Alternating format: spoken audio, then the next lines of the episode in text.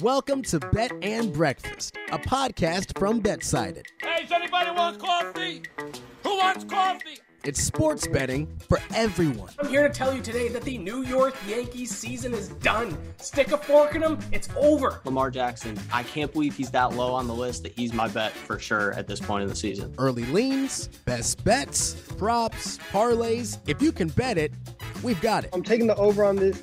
If you look at the last five games, this is a game waiting for points to be scored. Tom Brady, I think everyone's heard of him. If Brady puts up the numbers, they have the 10th easiest schedule the rest of the way. Get in, get out, and you're ready to go. I think they're going to have to give him the award if Dallas ends up locking up this division and possibly even that number one seed. And here are your hosts, Ben Heisler, Ian McMillan, Peter Dewey, Donovan Smoot, and Reed Wallach. What comes before anything? What have we always said is the most important thing?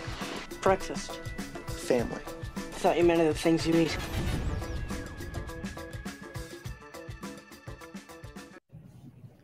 Bet and Breakfast is live. We're all with you here on a Monday. Ben Heisler with Reed Wallach and Peter Dewey, my guys over from BetSided. This is the real deal. This is the Bet and Breakfast podcast. So, over the course of our weeks together. We're going to be coming to you live right here on YouTube. You can also catch us wherever you get your podcast. We're going to go over some of the biggest news in sports betting. We will break down some of our early leans of the week a little bit later on. We'll go through best bets as well. Whatever you need to get yourself through the day in sports betting, whether you've been doing this for a long time or whether this is a fairly new opportunity for you, we are here to help and have some fun have a little bit of coffee and some breakfast with you guys along the way. And what's crazy about being able to do this show live, Reed and Peter, is that sometimes we can just break into breaking news like today. Mm-hmm. I thought we were going to be talking about Peter getting close to to nailing his Atlanta Braves pick of winning four games to two over the Houston Astros. The game six play was just right there. You had the grand slam, everything came back. But we're going to be talking today to kick things off, guys, about a pretty substantial injury with Derrick Henry. Reports coming out from Adam Schefter of ESPN that he might have suffered a potentially season ending foot injury during their win over Indianapolis. And so my question to you is, and Reed, I'll start, I'll start here with you. Uh, Titans, last time we checked, and, and Peter just wrote about this over at Betsided. Titans were plus 1800 heading into the week to win the Super Bowl. Uh, how far do you think they'll fall? Because I, I think right now we're looking at Tennessee as maybe 30 to 1 or below. How far do you have them falling? And then what would that number need to be for you to feel like, okay, I could consider actually betting them as a contender even without Derrick Henry? Yeah, I, I mean, first podcast episode, we have arguably one of the most important players in the sport going yeah. down. So, I mean, what are what are the odds? But there's no number I would bet Tennessee at ever. Derrick Henry, I saw not not one number. There's there, there's if they go down to hundred to one, you're not on them. They're done. This is Derrick Whoa. Henry. I saw a tweet, and I don't want to steal from anyone, but he accounted for 36% of the Titans' yards from scrimmage, most in the league. Um, yeah, they're done. This is it. I mean, they are up three and a half games in the division now. That was a huge win against Indianapolis. So maybe they make the playoffs, but you can't replicate what Derrick Henry does for this team. There's not a number I would bet on them. Um, the Rams now are minus seven at WynnBET, and I know we're going to get into that, but that number is going to shoot up.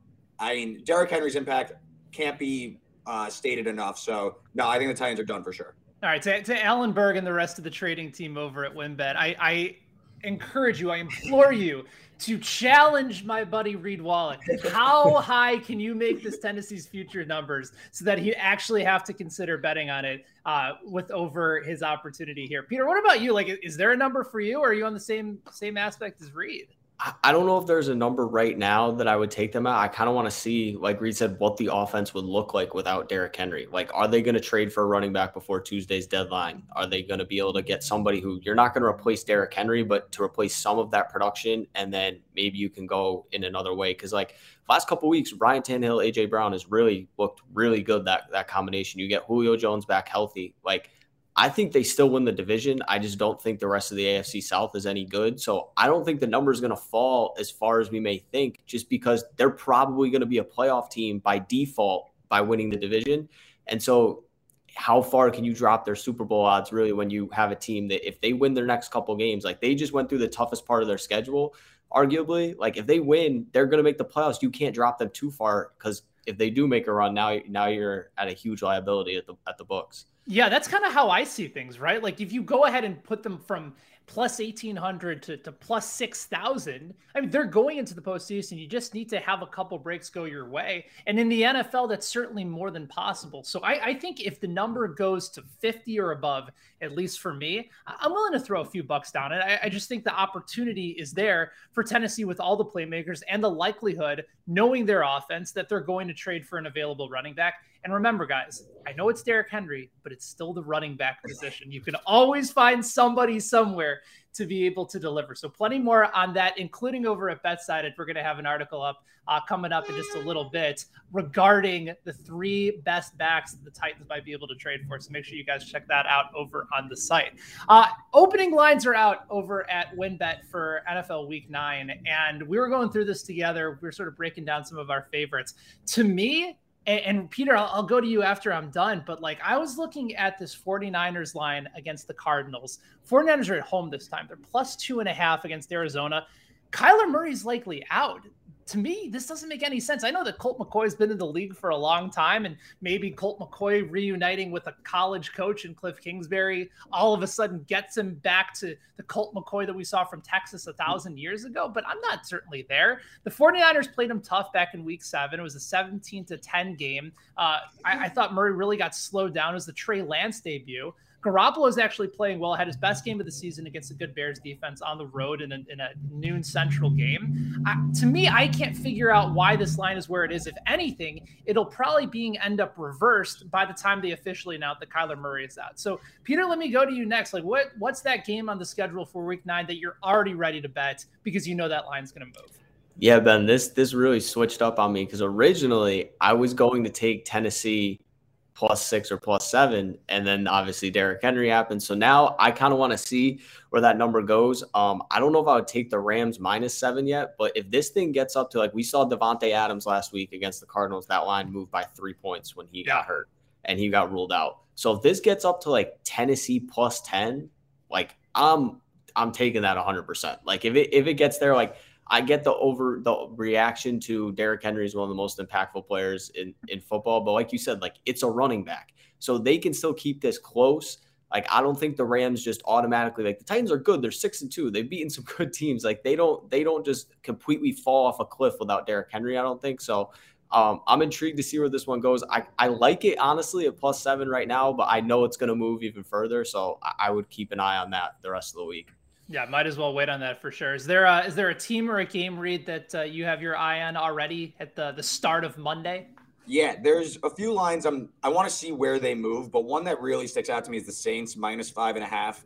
I I faded the Falcons uh, yesterday. That worked out for me. And the Saints, Trevor Siemian, Taysom Hill might be back at quarterback. I just think that this is a game where the Saints can just pound the rock. The Falcons 30th in defensive rush success, similar script to how the Panthers won. So yes, it seems a little high with Trevor Siemian, but or even Taysom Hill, but you could still run the ball. You could still dominate the clock. And the Saints at home in the past 10 years, 49, 39, and 1 against the spread, 37 and 27 against the number in division games. Sean Payton gets them up for this NFC South division game. Uh, I just like the Saints. They look like a really nice teaser piece, too, if this hits six. I think so too. I'll be curious as to whether or not there's any sort of letdown after that home win against Tampa Bay. And also, by the way, if you're the sports books, think about all the money, especially at WynnBET, that they were probably taking in live once Jameis Winston went down in that oh, yeah. game, knowing mm-hmm. that everybody was just live betting and just pounding Tampa Bay. Uh, a good day, I would say, yesterday for the sports books, considering all the live money that was coming in. So those are our early leans uh, for the week heading into week nine. And we're going to wrap things up today. Remember, here on Bet and Breakfast, this is an opportunity for us to hang out with you while you're sipping your morning coffee, getting your eggs and bacon, your breakfast burritos ready to go. Um, with that also being said, we also like to go out and give some of our favorite plays and get in and out in about 10, 15 minutes so that you can go on and continue your day. So we're looking at all the different odds available over at WynnBET. And again, for more analysis, more breakdowns, all this stuff is available if you go to fansided.com slash betsided as well. You can also follow us on Twitter at BetSided on Twitter, on Instagram, and on TikTok for even more coverage. But I want to go over some of our favorite Monday night plays. We're not going to get into World Series only because that's going to be on Tuesday. So it might be a look ahead for a little bit later on. Uh, for me personally, guys, we all talked about it just briefly. Uh, Monday night game, you got the Giants at Kansas City. Giants are getting 10 and a half points tonight. And I know that the Giants are bad. And I know that Kansas City has not been a good team covering the spread. You go all the way back to 2020. But sportsbooks like Wynn are, are handing out all these different inflated lines just because it's Kansas City and the public continues to back them. Like there's no reason for the sports books to change at this point because everybody's just diving in and just looping up and taking their big cereal bowl and just going more Kansas City, more Kansas City. So I'm going on the other side here. I know that this is a game that they need to win. I know that the season is out of control. Chiefs defensive players are yelling at people on Instagram and Tyrann Mathieu is calling the fan base, you know, like toxic. So they need a win and they're going to win. But the Giants actually have a couple really solid skill players on offense with Kadarius Toney. Sterling Shepard's likely to play tonight. So I, I think knowing that they're going to be in, we actually might see this line shift back closer to 10. So knowing I can get the hook here, give me the Giants in Arrowhead to make it closer than maybe most would anticipate. Remember, the Chiefs just haven't put teams away all season long, with the exception of those two NFC East teams. What about you, Peter? Is there a game, whether it be Monday Night Football? Are you looking NBA? Are you looking Knicks? Because that would be quite a shocker if you're going to go ahead and throw a Knicks play in here. Ben, you know I'm throwing a Knicks play in here. I'm always of looking course. NBA. Uh, we got got an interesting one, but I'm not going to take the Knicks to win like the, the other days I've been taking them to, to win on this winning streak. But I'm actually going to take the under in Knicks Raptors tonight. It's at 212 on WynnBET right now. And the Knicks have been really good offensively this year. I think a lot of people were surprised by that. They're third in offensive rating, but I'm still going to back the under for this one big reason. Both of these teams play at an unbelievably slow pace. The Knicks are 27th in the NBA, the Raptors are 29th. So slow pace, less possessions, less chance for points. And when you look at it on the other side, Toronto has the seventh best defensive rating in the NBA. So the Knicks have been great on offense. Raptors have been great on defense. Something has got to give. And the fact that both of these teams play slow, I think this is a perfect type of under game. The Knicks played an under.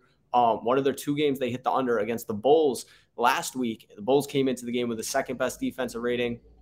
I just expect this to be a grinded out game. It's two rival rival teams playing the same division. I, I don't think that that uh, the Knicks are just going to be able to shoot the three like crazy. The Raptors are a very solid defensive team, so that's that's my best bet tonight. Reed, are you looking NFL? Are you looking NBA? You're going to shock us all with an NHL pick? What do you got? Definitely no NHL, but um, I'm also looking NBA. This Bulls line, I think, is a little off. Maybe uh, Bulls plus two and a half in Boston against the Celtics. This line should be more of a pick to me. The Bulls were three and a half point home underdogs against the Jazz, and they won that game outright. Now they're going on the road and playing a Celtics team that really, I still think they need to figure out the rotation. New coach Ime Udoka is still kind of putting things together. And also on the second unit, Alex Caruso, free agent pickup for the Bulls. Um, fantastic running the second unit. Uh, Boston still figuring out with Payton Pritchard, Dennis Schroeder, who's really in control there. Jayson Tatum and Jaylen Brown also. I just, the Celtics team just still seems off to me. They haven't put the pieces together. The Bulls are um, top five in defensive rating. Boston is 20th in defensive rating this is just a Bulls or nothing to me. I think that they're going to win this game outright. Um, yeah, so give me Chicago. I like the play, especially talking to a Chicago fan. Also, shout out to Zach over on YouTube who says, Go Chiefs. I'm certainly with you there. I like them to get the win outright, but uh, I do think the Giants will cover that 10 and a half. And there you have it. First episode, the debut, the maiden voyage of Bet and Breakfast. So for my guys, Peter, for Reed, I am Ben. Also, shout out to Joanne, our producer for today. Thanks so much for getting up with us. We will see you again on Thursday with a brand spanking new episode of Bet and Breakfast. Until then, salute. Be good, everybody.